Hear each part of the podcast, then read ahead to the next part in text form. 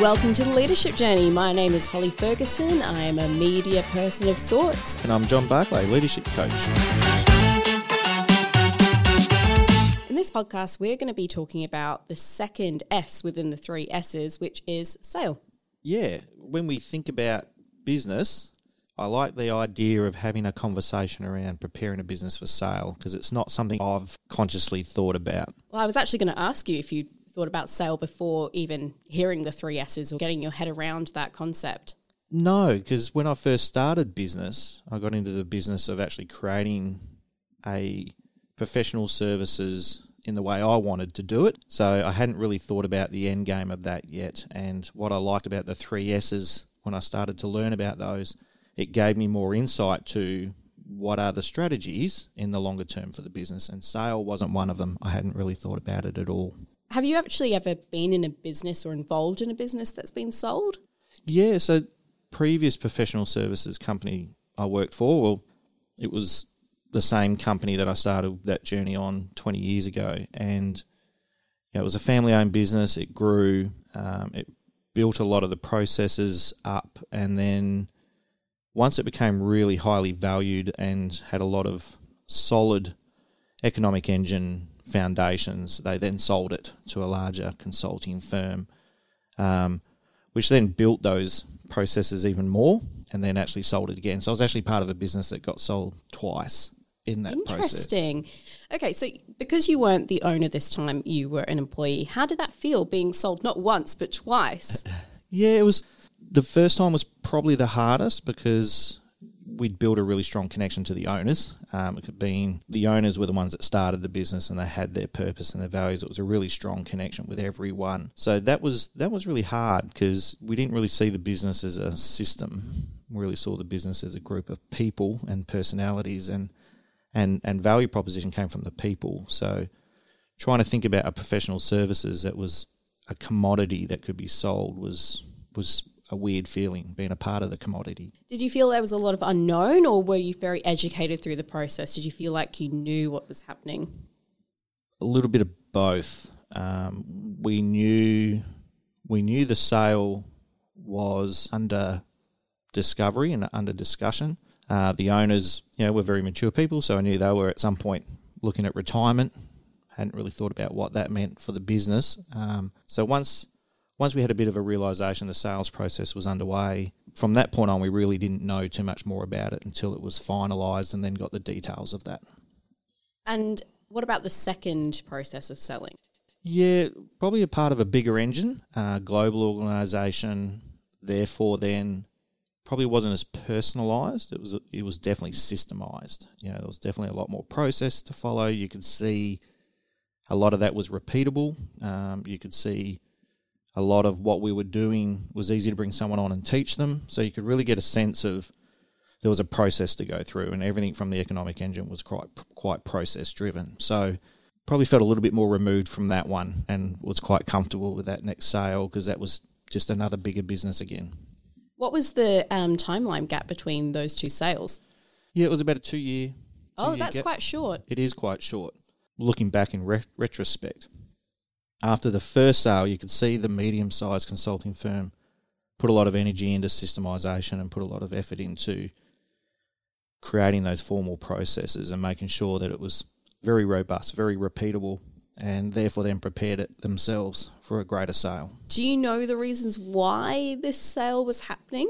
Um, the first one was a retirement plan, Right. so that was that sort of made sense. Uh, the second one, not so much. I think the second one was now knowing a little bit about the senior execs of that group. You know, it was probably another example of a bit of an exit strategy for them as well to go on and do different things. So it was a way for them to sell their business, not be a part of that next executive team, and go off and do some other things.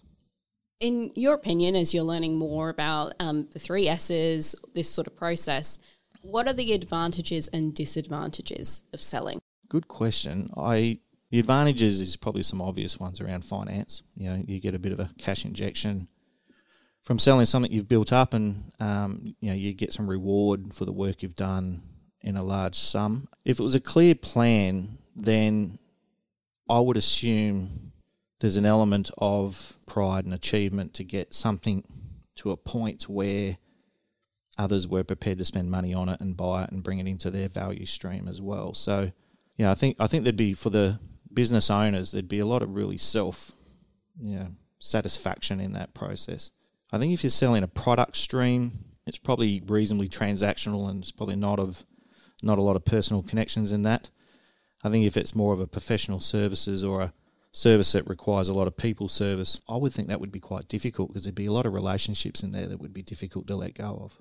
My last question for you, putting your leadership coach hat on, for a business owner who is about to sell but their employees want to stay within the business, what's something they can do to help bring their employees on this journey, make them feel like the world's not ending essentially? Yeah.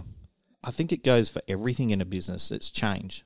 So this is a fairly significant change. So the engagement, the consultation, actively sitting down and talking about how people are thinking and feeling about the process, looking for opportunities in what's happening rather than dwelling on losses of what's happening. I think the most important thing in any major change, especially something as significant as a sale, my strategy as a coach, I would be thinking about a leader, looking at engaging everyone around the possibilities and the opportunities that are going to be created from it. Very good advice, as always. So, to help us understand more about selling an SME, we have Suzanne McGrechan on the line. Susie has a vast experience as a business coach as well as having run her own companies. She's also a coach with Adapt by Design. Susie, thanks for coming on the podcast. Thank you. I wanted to ask how you got into being a business coach. Okay, so I've had um, a couple of businesses of my own. So, um, yeah, built and sold two businesses. And um, our founder, knew our founder over many years, and um, it just seemed like the logical place for me to end up. So, you say you sold your own businesses. Can you tell us a little bit about Mhm. that process? Certainly. Um, so one of my businesses was called Cahoots, and that was a um, early days of online photo books, and we'd um, established what we called bookmakers, which were people that helped customers develop books. So that process was, um, I mean, it, it was some time ago, so we had to develop the, the software to support that, and then we developed the distribution um, through these coaches. The reason for that sale was my other business um, needed me back in the business. So that was the reason for that sale. Um, and but yeah, the my partner in that business was very much a systems thinker. So that was actually a very clean and easy process. So from word go, we had systemized everything we did. She was Right. very, very strong at process documentation. yeah. So that was Cahoots. Um, my larger business was um, Modal. Um, the reason for that sale was um, unfortunately my partner's health issue. So that was a classic of, you know, hadn't planned for sale and, and it came upon us quicker than we had expected. Um, so I guess in that process, I probably learned a lot what you should do because we didn't, we certainly didn't maximize our return because we hadn't set it up well for sale. In there, you, yeah, we're talking about the systemization of the process, which made that work really well, especially in the first business. Um, why is that important in the consideration of selling a business? I think when we were um, talking to people, they could come in and see very easily and were very confident they could see themselves in the business because it wasn't reliant on us. So we had systemized not just the delivery process, um, but also the sales process. So they, people we were talking to could see through, um, you know, our processes and systems that it would run comfortably once we left the business. And so I think that's the, the critical point that the confidence for the person buying it, they could see how they could scale it. So on that, I mean, obviously, the seeing a business that has operating systems and everything that effectively makes it work from start to finish. As a business owner who's now considering I need to sell my business, where do I start? How do I start that systemization process? Good, good question. My my suggestion with owners that I work with is first to get very and, and I think this process has to start a good, you know, two to three years before you're going to sell it. Some would say it starts from day one when you think of building a business that you've always got to be thinking, well, what if I was selling it? So I I would suggest to um, customers that they firstly got very very clear about which of their services and products were most valuable. And when I say most valuable, that is valuable to the customer and repeatable for them. So not only providing the customer with huge value, but also, you know, if you like, can drive the economic engine of the business. Then I would say look at those products and services and ask yourself which of these are teachable to employees. So if they're too dependent on, you know, the owner's personality or technical expertise and it's not teachable, you would I would question them and say, well, is that really, you know, a product or service that's going to be scalable and ultimately saleable? So if you looked at those three things, you said, well, is it valuable to the customer? Is it repeatable? Therefore, you know, can provide me with recurring revenue. And is it teachable? Is it something that is able to be sold and delivered without me in the process? So once having sort of identified those streams, um, then I would set about saying, well, which of your core systems um, would be, the, the business benefit from you systemizing? I mean, some of some of them are tiny, some of them are significant, but you identify those systems that you know will provide most importantly that consistent customer experience. Having identified those systems, then I go I would say go about, um, you know, documenting them, systemizing them. What's the risk to businesses if they don't follow these steps and try and sell? Wow, I had first-hand experience with that, Holly. that was so personality dependent. So yeah, my partner and I in our business um, modal at that time it was probably about a I think it was about an eight million dollar turnover business, and I would say probably just under 50% of that we'd systemised incredibly well. And that wasn't because we were clever, that's because we were an RTO. and the RTO system to keep our, you know, stay as a registered training organisation, we had to show our systems. So that part of our business we could walk out of and it would just keep keep happening, you know it was teachable to employees, if you like, both from a selling perspective and delivery.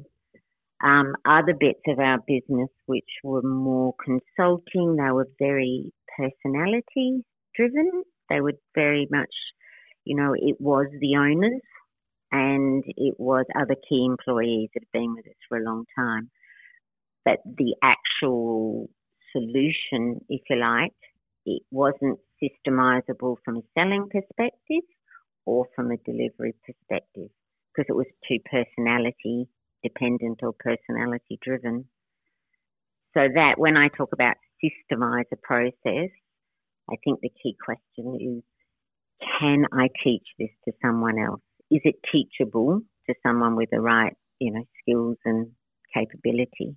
So did Does you that see, make sense? Yeah, and did you see a distinct difference between preparing a business for sale? The first one was quite product process orientated. The other one was obviously quite professional services orientated. Was there a big difference mm. in that thinking?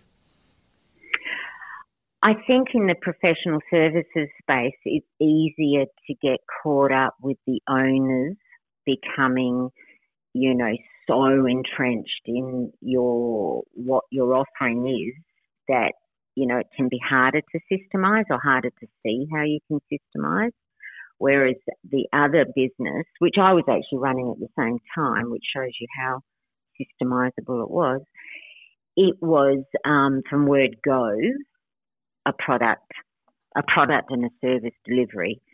So I think um, professional services, I think, can be at risk of not systemizing because it becomes so personality driven. And whether that's, you know, um, a learning and development business or or even, you know, we see it with lawyers and accountants and things like that, how much of their expertise, if you like, is systemizable. Yeah, because I mean, for me, yeah, I think that's a really important distinction when you're thinking about systemization because professional services can run the challenge of being a personal brand sometimes, and that can be a lot harder to systemize for sale. Absolutely. And it can also be, you know, I say to customers to ask yourself, yeah, A, is it system, can I teach this to someone else? Therefore, is it teachable? And I think it's important to ask that of the sales process as much as it is of the delivery process. Then, of course, it needs to be valuable to the customer. But the repeatability piece of it, if they are referring an individual, so you know, sometimes in professional services, and I'm, I know you've come across this, John, people will go, Oh, you need to speak to John. That's not what you want them to say. You want them to go, Oh, this is what Barclayss do really well and you need to talk to Barclayss. So, you know, that, that is it doable without that key person? Are they referring the key person because they think, oh, he's really, tr- you know, I can trust him, he'll do what it takes? Or are they referring the company because they're very clear what they deliver? Mm. One last question for you, Susie. What is your main piece of advice to business owners out there? It doesn't necessarily have to be related to selling, but that one valuable piece of advice. Oh, that's that's a hard one, Holly. Gosh, one valuable piece of advice. I think that question is always: Are you buying yourself a job? because there's, you know, that's fine too. If you're passionate about, you know, you're a consultant and you're passionate about what you're consulting, your vision might be, I want to keep consulting in this particular whatever it is for the rest of my life. I want to be a technician. Or do you want to build a business? And if you're building a business, that's quite different from becoming the the technician. It's the old million dollar consultant versus a, a you know building a business. So the I suppose first question is yeah, what what's your founder's you know purpose or vision? What do you want for yourself? First question, yeah, that's what I'd ask. Brilliant piece of advice. Thank you so much, Susie, for your time today. Where can people find you? Um, Adapt by Design. They can um, find us. They can Google that and find our website and all our um, coaches that are are well listed on our website.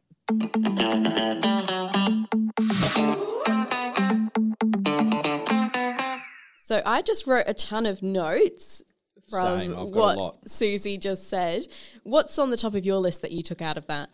Oh, I think hearing Susie talk about the fact that there's a two to three year process for sale, you know, and again, it probably relates a lot to what we talk about in systemization is a process. You can't sort of do it overnight. And I think that was a really big reminder for anyone. You know, you can't just wake up one morning and think, I'm going to sell my business and just expect it to happen overnight. You've actually got to put a process behind it. I'm in a few Facebook groups with um, business owners, and unfortunately, a lot of the posts are about people closing down their businesses because they've not made revenue, you know, business is failing for XYZ, so they're trying to sell their stock or mm. sell the business essentially. But I think it's important to note that that's not the only reason why you should sell a business or the circumstance in which you should sell a business. No, it can be a very deliberate reason for starting the business in the first place. Is you've got a great idea, you've got a great product or a great solution or a great service, and you want to systemize it and sell it what I liked, I, I, love the rhyming things that Susie does, or like the things that sound good. So valuable, repeatable, and teachable. Those are the three things that can make a business work to sell. Oh, totally. And you know, if, even for me, going through the sale of a business, I could see those things being important. That you've got a valuable service, a valuable product to the customer that people want, making it so it was repeatable from start to finish, and that you could teach others how to do it so you could give it to someone else you know and i think we've talked a bit about that in the succession side of things and the systemization side of things and how valuable it is to actually systemize your business even if you need to sell it because that that's what you're trying to do is hand it over to someone else. Systemize, systemize, systemize. Uh, another couple of things that I thought were interesting is you've got to be super careful if you're going to sell, but the whole business is based on you. Yeah, that was a really interesting point, and I know for me starting a professional services business, quite a few times in the business, people said we've got to build a brand around me. You know, it's about John Barclay, and it's like, well, no, I want a business that's able to be scaled and um, can be succeeded, so others can take it on. So that was that was a really good reminder for me about you've got to be clear on what you're starting your business for. If you're starting the business for you to have a job and but get paid well for that, be a technician, then that works really well, and a personal brand is going to be great. But if you want to scale it or if you want to sell it, then it's actually got to be a commodity. It's actually got to be something that's systemized and valuable, repeatable, and teachable. And I guess that kind of feeds into you can't, you shouldn't be going into business to buy yourself a job. Especially if you want your business to be something that allows you to exit. Now, if that that could be exit in retirement and the business still operates, you're the owner, but you're not in the business, or you're selling it. So, you know, if those are your two long term aspirations as a reason for starting your business, then you can't structure it around who you are and what you bring. You've actually got to create a product process. So we're kind of starting to see how the three S's feed into each other. That's been the most valuable learning for me getting into business is understanding systemization of your business has multiple purposes. And when you go into systemizing it, you've got to know why you're systemizing it. And if you're systemizing it for sale, then there's a very deliberate process for why what you're doing in that systemization process to help that business get to a point. Well, thank you for listening to this episode of The Leadership Journey discussing all things selling your business. As usual, if you're interested in seeing business development content, you can head to the Hyperdrive Accelerator on Facebook. All our other socials are linked in the show notes.